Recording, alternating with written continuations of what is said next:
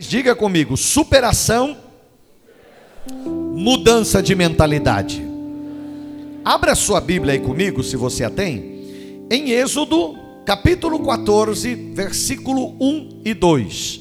Êxodo 14, 1 e 2. Pode ler ali também, que eles vão colocar, mas você pode acompanhar conosco. Vamos lá? Êxodo 14, 1 e 2. Quem achou, dá um glória.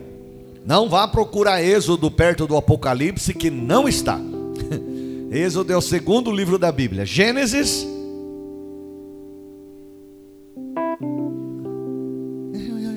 Gênesis.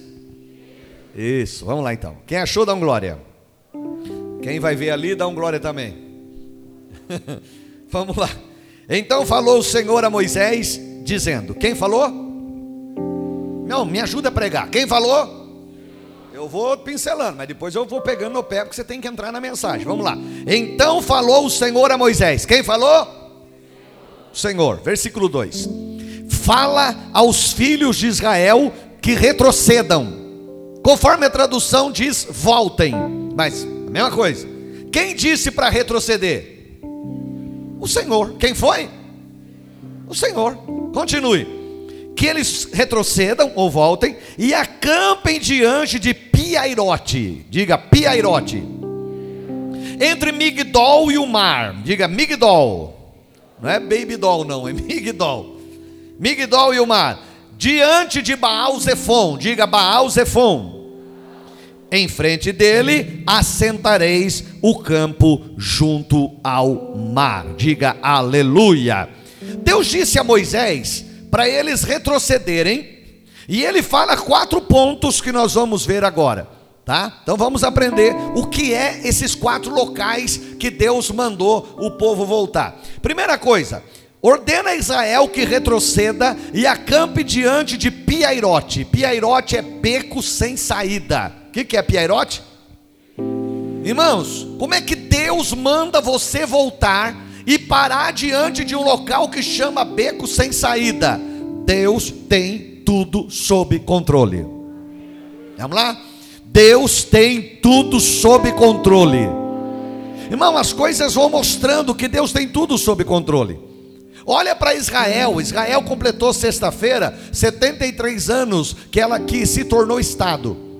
Já no começo, quando se tornou estado, tiveram uma guerra de seis dias. E Israel já vence sem ter um exército como tem hoje. Por quê? Deus tinha um plano e tem um plano com Israel.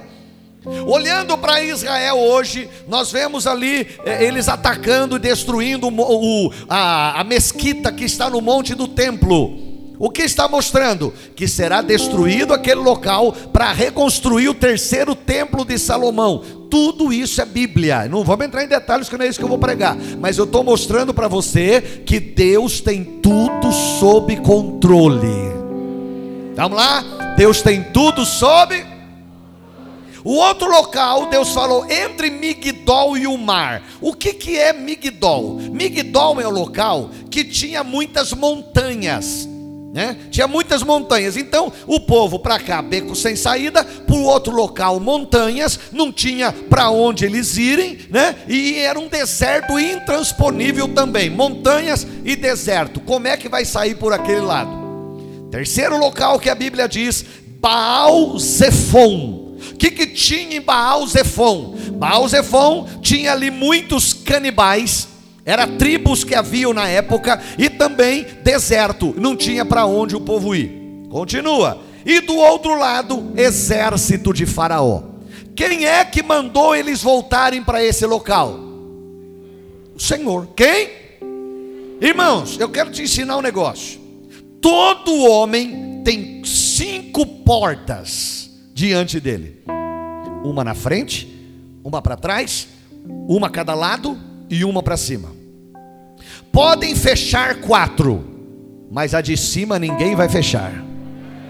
Vamos lá? Podem fechar quatro, frente, atrás, direita, esquerda, mas a de cima ninguém vai fechar. Essa continua aberta e você pode clamar a Deus. Quando José foi jogado naquela cova, Porque tem gente que imagina que era um buraquinho de meio metro e ele foi jogado lá. Não, era uma cova. Porque para fazer poço no deserto não se acha água em um metro. Acha água depois de cinco, seis, talvez até mais metros para achar água. E estava seco. Quando, quando José caiu lá dentro, ele se arrebenta. Fecharam todos os lados de José, mas um lado estava aberto, que era para cima. E José clama por socorro. E eu imagino Deus aparecendo lá e olhando para ele dizendo: Ô oh, meu amigo, você daqui a um tempo você vai se chamar Jafenate Panea. Ele não entendeu nada. O que, é Zafenate Pané? Era uma coisa que usava no Egito. Mas quando ele chega lá e Faraó muda o nome dele de José para Zafenate Panéia, o que quer dizer Zafenate Panéia? Quer dizer provedor mundial. A Bíblia diz que José proveu alimento para o mundo da época. Pode fechar quatro portas, mas a de cima não vão fechar. Qual é que fecharam, pastor? Ih, fecharam todos os meus lá, fica tranquilo. Olha para o alto e clama, olha para o céu e clama, olha para o Senhor e clama. Deus vai ouvir a sua oração e vai mandar o socorro em nome de Jesus. Quem está me entendendo, dá glória a Deus. Dá um aleluia bem forte. Esta porta de cima está aberta para você, para você que é um provocador de milagres. Para você que é um provocador de milagres, só os vivos dão glória bem alto. Irmãos, eu, eu, não, eu não quero enroscar muito, porque eu preciso terminar isso aqui. Mas eu falei de manhã sobre um homem que foi um provocador de milagres na Bíblia, que se chamou Obed-Edom. Presta atenção nesse caso para você ver o que é um provocador de milagres.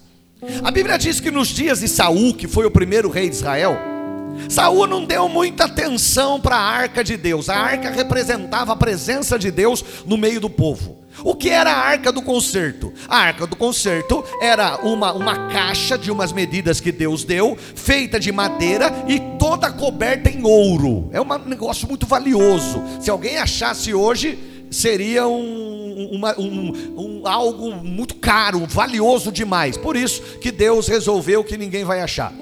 E Deus colocou em cima uma tampa com querubins com asas sobrepostas. Ali Deus descia. E tinha varas do lado para ser carregadas sobre os ombros de quatro sacerdotes.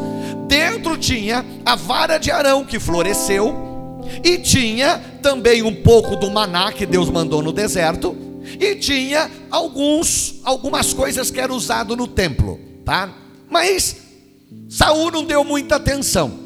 E essa arca fica na casa de um homem chamado Abinadab por 20 anos. Quanto tempo? 20 anos. Abinadab pega a arca, constrói uma tenda fora da casa dele e os filhos dele, Uzai e Aio, guardavam a arca. Mas ele não dava muita atenção. A Bíblia não fala nada que aconteceu na casa de, de Abinadab enquanto a arca esteve lá. Agora, quando Davi assume o trono, Davi foi fazer o seu discurso de posse, já com a, aquele negócio de presidente.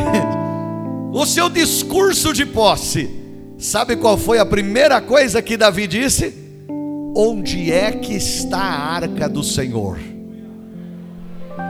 Davi queria a presença de Deus na casa dele. Davi queria a presença de Deus no seu mandato de rei de Israel. Davi queria que Deus estivesse presente. Onde está a arca?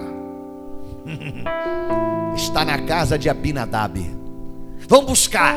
Davi prepara um carro novo, bonito, né? Poxa, buscar de carro novo fez um carro novo, bonito, bois gordos, né? Passou até esmalte na unha do boi, né? Passou esmalte no chifre do boi e o boi ficou bonito. O boi nem nem nem nem berrava mais. Oh! O boi já berrava. Oh!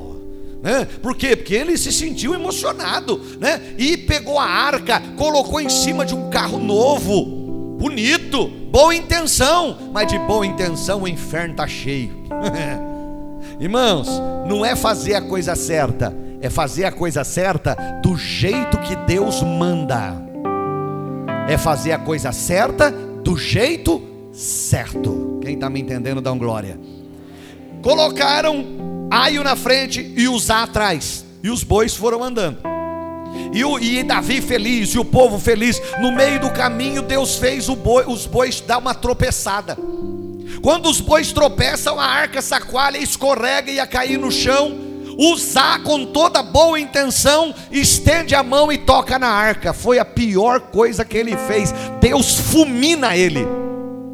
Por quê, pastor? Porque a arca não era para ser carregada em carro novo, a arca era para ser carregada sobre os ombros de sacerdotes. Irmãos, as coisas de Deus não é do jeito que eu quero, as coisas de Deus é do jeito que Deus manda. Vou de novo. As coisas de Deus não é do jeito que eu acho, não é do jeito que eu quero. As coisas de Deus é do jeito que Deus manda. Se Deus mandou assim, ah, mas é bonito um carro novo, pode ser maravilhoso, mas Deus não disse que a arca seria levada sobre carro novo. Deus disse que a arca seria carregada sobre ombros de sacerdotes. Davi não se preocupou em olhar na Bíblia para ver o que Deus falava na lei. Ele foi fazendo o que deu na cabeça dele e por culpa dele Uzá morre. Aí ele fica com medo. Davi disse assim: Ah, eu vou levar esse, eu vou levar essa arca para minha casa, eu vou levar esse Deus para minha casa. O que, que vai acontecer na minha casa? Quem mora aqui perto? Ah, que mora perto aí Obed-edom. Pegaram a arca e levaram para a casa de Obed-edom. Quando Obed-edom olhou, falou: Tá para mim. Deus vai me abençoar. Sabe o que Obed-Edom fez? Obed-Edom não pegou e fez uma, uma tenda bonita e botou Deus lá fora, não. Obed-Edom tira a televisão de 75 polegadas da sala. Obed-Edom tira o sofá bonito que ele tinha acabado de comprar da sala e coloca a arca de Deus dentro da casa dele. Vou tentar de novo e coloca a arca de Deus dentro da casa dele, no melhor lugar da casa dele. Ele honra a arca, ele honra a presença de Deus, ele faz uma aliança com Deus. Quem está aqui, dão glória. E aí, passa-se três meses apenas. Quanto tempo a arca ficou na casa de Abinadab? 20 anos, quanto tempo? A Bíblia não fala de nada que aconteceu de bom na casa dele, porque ele não, ele não honrou a presença de Deus. Agora, na casa de, de, de, de Obed-Edom, a Bíblia fala de três meses. Foram falar para Davi: Davi, Obed-Edom está prosperando a mulher de Obed-Edom não podia ter filhos, está grávida. Obed-Edom está crescendo, a família dele está prosperando, a casa dele prosperando. Ei, o problema não era Deus, o problema era a maneira que Davi tinha feito. Se você fizer certo, Deus vai honrar a sua vida. Foi isso que Deus disse para Caim. Deus falou: Caim, o problema não era Abel. Você matou Abel, o problema não era ele, o problema é o que você fez. Eu pedi um sacrifício de sangue, você me traz abóboras. Eu pedi um sacrifício de sangue, você me traz bananas. Eu pedi um sacrifício de sangue, você me traz melancias. Eu não quero melancias, eu quero o sacrifício de sangue. E Abel ofereceu, por isso eu atentei para ele. E aí Deus diz: Caim, se você fizer o certo, eu também vou atentar para você. Se você fizer o certo, Deus também vai atentar para você. Diga aleluia. Diga uma aliança com Deus. Muda tudo na minha vida. Quando Davi soube, Davi falou: opa, vamos ler Bíblia. Irmãos, quer conhecer, quer saber de tudo na sua vida? Leia isso aqui, ó. Quer saber com quem casar? Está aqui. Quer saber como criar filhos? Está aqui. Quer saber como viver? Está aqui. Quer saber como cuidar do seu dinheiro? Está aqui. Tudo está na palavra de Deus. Aí Davi resolve ler Bíblia. Quando ele vai ler Bíblia, ele descobre a arca do concerto do Senhor será carregada sobre o ombro de quatro, sobre os ombros de quatro sacerdotes, dois da frente, dois atrás, eles carregarão, sacerdotes preparados, vestidos, lavados, cheirosos, eles irão carregar a arca do concerto do Senhor sobre os seus ombros.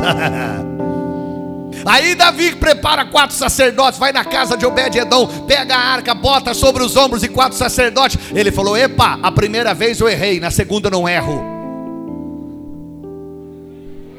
Cada seis passos que os sacerdotes davam, no sétimo Davi oferecia sacrifícios. Eu vou tentar de novo. Cada seis passos que os sacerdotes davam, no sétimo Davi oferecia sacrifícios a Deus. Errar uma vez é humano, mas permanecer no erro, não fale, você já sabe. Errar uma vez, tudo bem, mas permanecer no erro, você já sabe bem o que, que é, não precisa falar. Davi aprendeu, diga glória a Deus bem forte. Davi fica tão feliz que quando ele vai chegando em Jerusalém, ele tira a roupa. Pode ficar tranquilo que é só a, a, a, o terno. Vai que eu me emociono e faço como Davi, né?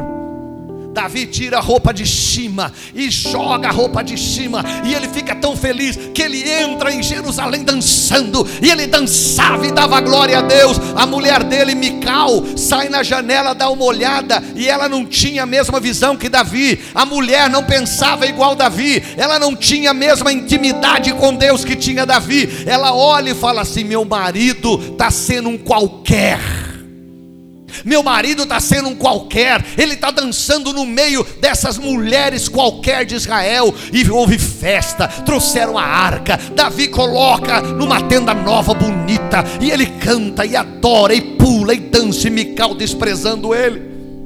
E Davi, quando termina a festa, a Bíblia diz que ele dá um pão para cada um. Haja pão, irmão e deu um pedaço de carne assada para cada um, e todo e a Bíblia diz que todo Israel foi embora para sua casa feliz. Mas Davi chega na casa dele. Davi vai para a casa dele. Chega na casa dele, estava Mical. A Bíblia diz que a mulher rixosa não é fácil aguentar. Chega Davi na casa dele, quando ele entra feliz da vida, feliz, feliz, feliz, feliz. Quando ele entra na casa dele, ele abre a porta, ela estava lá e diz assim: bonito, né? Meu marido, rei de Israel, estava como um vadio dançando no meio dessa mulherada, onde já se viu e Davi fica tão irritado que olha para ela e diz assim: mulher, Deus me escolheu antes do teu pai. E o pai dela tinha sido rei, Saul. Deus me escolheu antes do teu pai. Teu pai fez errado, por isso que eu sou rei. Eu vou dançar diante de Deus, sim. Vou dançar sim porque não pode dançar na igreja, porque eu não, irmão, para de entrar em, em, em, ideia dos outros, viu, irmão? Porque tem gente que não gosta de, de, de coisa e ele quer enfiar na tua cabeça a ideia dele. A Bíblia diz que nós temos que louvar ao Senhor também com palmas, com danças, com música. Nós vamos adorar o nosso Deus. Aqui a gente louva a Deus de todas as maneiras. Tem ministério de adoração aqui e o povo louva a Deus. Sabe o que aconteceu com Mical? Ficou estéril nunca mais teve, nunca teve filhos, morreu estéreo. Por quê, pastor? Porque ela brincou com coisa séria. Não brinque com gente aliançada. Mais uma aliança e eu volto aqui para terminar. No capítulo 15 de Gênesis, Deus olha para Abraão e Abraão estava triste. Porque já tinha passado 10 anos da promessa Deus, quando faz a primeira promessa para Abraão, ele tinha 75 anos. Quando Deus chega em Gênesis capítulo 15, Abraão já tinha 85. Tinha passado 10 anos e nada de filhos. Sara já estava entrando na menopausa.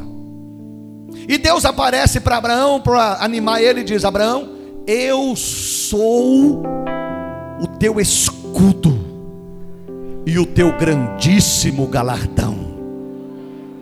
Irmão, se eu escutar um negócio desse, pode ficar tranquilo que você vai me levar para Deus vai me levar para o céu. Não vou falar para onde você vai me levar, não.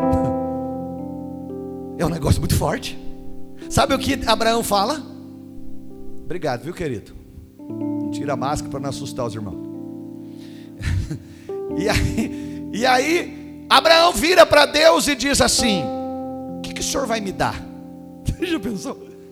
Deus acabou de dizer para ele: Eu sou teu escudo, teu grandíssimo galardão. Ele olha para Deus e fala: O que o senhor vai me dar? Eu ando sem filhos. Já, o, meu, o meu herdeiro é o Damasceno Eliezer. O que, o senhor vai me dar? Abraão, sai para fora. Conta as estrelas. Ele sai para fora, olha para o céu, estrelas. Talvez ele começou uma, duas, três. Deus, não dá para contar assim será a tua descendência. E Abraão torna a falar para Deus: O que, que o senhor vai me dar? Deus está falando para ele, Abraão, eu vou fazer. O que, que o senhor vai me dar? Deus diz assim: Abraão, pega para mim agora uma novilha de três anos, uma cabra de três anos e um carneiro de três anos, uma rolinha e uma pomba e eu vou fazer uma aliança com você. À noite, Abraão vai, prepara tudo, corta no meio, deixa só as duas aves inteiras. No outro dia cedo, o, as aves do céu vinham e queriam atacar aquilo tudo, porque disseram: opa, banquete no deserto de graça queriam atacar aquilo, e Abraão passou o dia chotando aqueles animais. Quando chegou a tarde, ele estava tão cansado que ele cai, e ele cai num profundo sono. E Deus diz: Abraão, eu sou Deus que te tirou de Ur dos Caldeus. Eu sou Deus que trouxe você até aqui, Abraão. Eu vou dar esta terra para a tua descendência. A sua descendência será mais numerosa do que a areia da praia do mar. A sua descendência será mais numerosa do que as estrelas do céu. Eu sou o teu Deus, Abraão. Eu estou dizendo que eu vou fazer, então pode acreditar que eu vou fazer. Aleluia! Abraão vai para casa aliançado. Eu acredito que ali por aqueles dias Sara ficaria grávida. Deus não ia esperar 100 anos. A Sara já ia ficar grávida ali por aqueles dias. Mas quando ele chega em casa, aliançado, Sara diz para ele: Vamos fazer o costume da Mesopotâmia, de onde viemos. Antiga Mesopotâmia. Vamos fazer o costume deles. A serva se deita com o Senhor e o filho que nasce dela é da senhora toma minha escrava Agar e se deita com ela. E Abraão, em vez de dizer, não, eu tenho uma aliança, eu não posso fazer isso. Deus falou que vai nascer um filho de você. Ele entra na dela. Cuidado que vocês decidem, eu como, como marido, minha esposa, maridos, cuidado com decisões precipitadas. Busque a Deus antes. Abraão não orou. A Bíblia não diz que Abraão falou, Senhor, minha mulher falou isso, o que, que o senhor acha? Não, ele já deitou com Agar. Quando nasce Ismael, Abraão tinha 86 anos. Capítulo 16, verso 19. Quando pula para o 17, versículo 1, Abraão já tinha 99 anos. Sabe o que é isso? Deus ficou 13 anos em silêncio, sem falar com Abraão, porque ele não gostou do que ele fez. Deus não desistiu dele, mas Deus botou ele no gelo para dizer: Eu não gostei do que você fez. Eu tenho uma outra promessa para você. É Sara que vai engravidar. Partir de hoje, Abraão, você não chama mais Abraão, você chama Abraão, pai de multidão. A partir de hoje, Sarai não chama mais Sarai, ela chama Sara, princesa, mãe de multidões.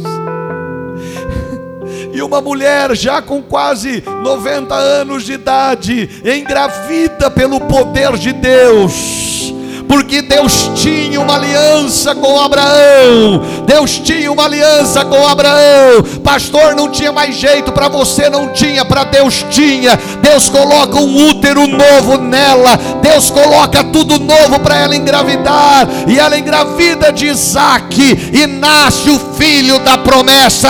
Abraão já com 100, Sara com 90, porque Deus tinha uma aliança com Abraão e Deus tem uma aliança conosco, igreja.